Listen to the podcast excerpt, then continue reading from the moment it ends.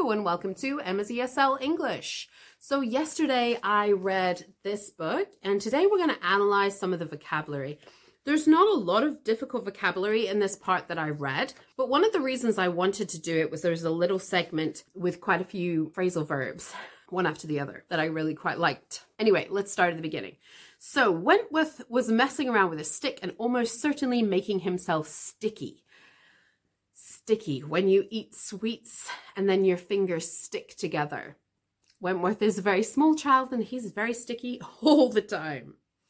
And then we have Tiffany's favorite word. And I suspect this was Terry's favorite word too, because susurrus appears in the Terry Pratchett Discworld books long before it appears in Tiffany's head. Tiffany is far too young for the first appearance of susurrus in Terry's book. And as Tiffany explained, it is a word that we rarely use. It's definitely not a common word. I suspect Terry was trying to make it a popular word. but as Tiffany says, it is a long, soft sound as of whispering or muttering. So when you sometimes see in spooky movies or sometimes see in like CIA type of scenarios where there's people gathered whispering in a corner, that would be a susurrus but also in the spooky movies when you know something's going to happen it's not because the wind's blowing in the trees or anything like that but you just kind of know that's the sort of fizzing feeling that she was talking about then later we have a whole little conversation between these two little blue men that appear. And as I mentioned yesterday, these characters are little fairies, but they're sort of based on the Scottish Pict idea, which is a historical people in Scotland. They're small, but very powerful. So the first thing they say is crivens, which is kind of a swear word. It's a bit like, oh no, gang away out of here, which means go away out of here, you daft wee hinny, you silly girl. And wear the green head. And the green head is this monster that's going to come out of the water. And where means beware of the green head. So beware of the monster that's coming out of the water. His friend comes out gulping air, so that kind of thing. We also gulp water. So that big swallow is when we're gulping. No time for fishing, no time for fishing. The green head is coming. So again, the monster is coming. Now, this monster that we hear Tiffany explain is actually a mythological creature in the UK. It's called Jenny Greenteeth. And if you are interested in mysterious creatures, Terry's daughter, Rhianna, has recently done a podcast with the BBC talking about all of Britain's mysterious creatures. And I think with your level, you would be able to listen to this and still quite enjoy it. It's all British English, and she speaks to quite a few different people, and most of the accents are pretty easy to understand. It is a podcast. If you're outside of the UK, though, you can still access it on Spotify and on Apple Music as well. It's called Mysterious Creatures. I'll put a link to it in the description and he she talks about Jenny Greenteeth in that. And I didn't realize that this was a real mythical creature in the UK until Rhianna did her podcast and it's got dragons and all kinds of things. One of the interesting things that she talks about in this podcast is the psychological benefit of mythological creatures for us. One of the things that she mentions is that at a time when parents were busy, they had to be out in the fields or working on the farm. They couldn't be watching the children all the time. So just like in this book, Tiffany's nine, her brother's three. They can't watch them all the time. So Tiffany's looking after her brother. And so they have to tell them something to stop them from doing stupid things. So Jenny Greenteeth was a way to scare the children and keep them away from the river. So if you have this scary monster that could come up and take you into the river, then it's a way to make sure that children avoid those dangerous things. So there are actual sensible reasons for some of the mythical creatures that we have.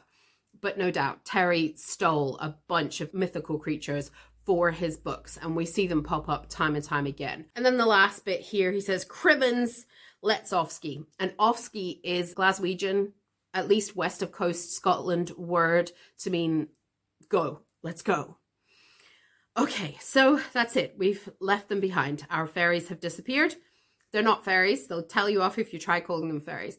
Then Tiffany says, To her dark delight, there was a susurrus.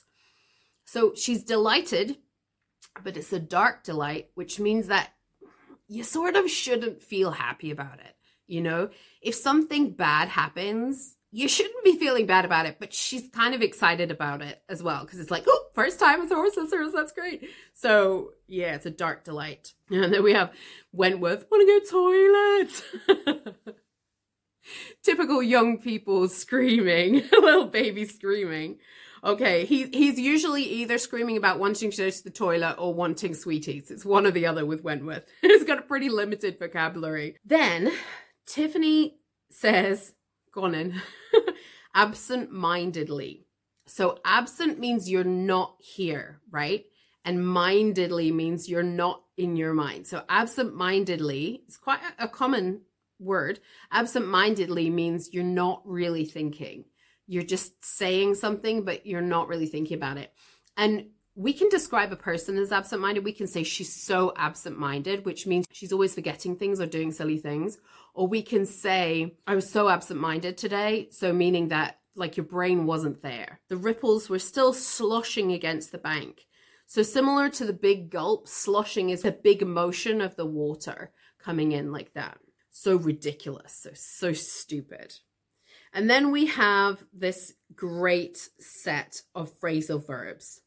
The dress has been taken up, taken out, taken down, and taken in by her mother so many times that it really ought to have been taken away. That's why I wanted to do this little piece. So let's look at this. Taken up. So it's a dress. Remember, it's a dress. And it's a dress that's been owned by many other children, right? So if we have a piece of clothing and we want to adapt it for a different child, then we have to do lots of sewing, right? So these are different sewing terms. So taken up, if this is the bottom of the dress, taken up means you're going to turn up the bottom of the dress, make the dress shorter. And then it had been taken out. So that's when your dress was fitted, like the seam was there and it was that big and then taken out means that you gave more space at the seam. So you made it bigger this way. And then taken down. So we took it up earlier, right? Now we're taking it back down again.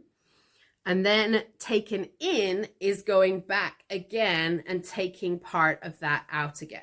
So we're actually talking about four very similar movements up and down and in and out. And then it really should have been taken away. That's totally different. Taken away, of course, means we're going to take it and probably throw it away, actually. So the point here is that this dress probably has lots of little holes in it and it doesn't look very good. And really, probably she shouldn't be wearing it. If you were to see her wearing it, you would be like, whoa, it's not a great dress. Okay, and this is because it was a hand me down. It's been worn by many sisters before her. We did talk about hand me downs when we did Harry Potter in the first year. So, hand me down is when your older sibling finishes with, with something and they give it to the younger sibling. And because Tiffany is the youngest girl of many sisters, we never find out exactly how many sisters Tiffany has, but Wentworth is the only boy but there are many, many sisters. And so Tiffany gets all of their old clothes, including their old boots, as we see a little bit later. The color of the dress is now a milky blue, which is incidentally exactly the same color as the butterflies skittering beside the path. So a milky blue, and there are actually butterflies in the UK that are this color. So I'll see if I can put some on the video. So incidentally, so incidentally means by the way, same color as the butterfly skittering beside the path. So skittering can mean when we hear little stones like that, but skittering means they're not graceful butterflies. When the sheep are put on the grass and the grass is very short, and so this is when we would call it turf. So turf, especially, we think of for our uh, lawns, our grass in our lawn is turf. So it's just a short grass. Let's leave it at that today. I hope that was interesting for you. and I will be back next week. See you later. Bye.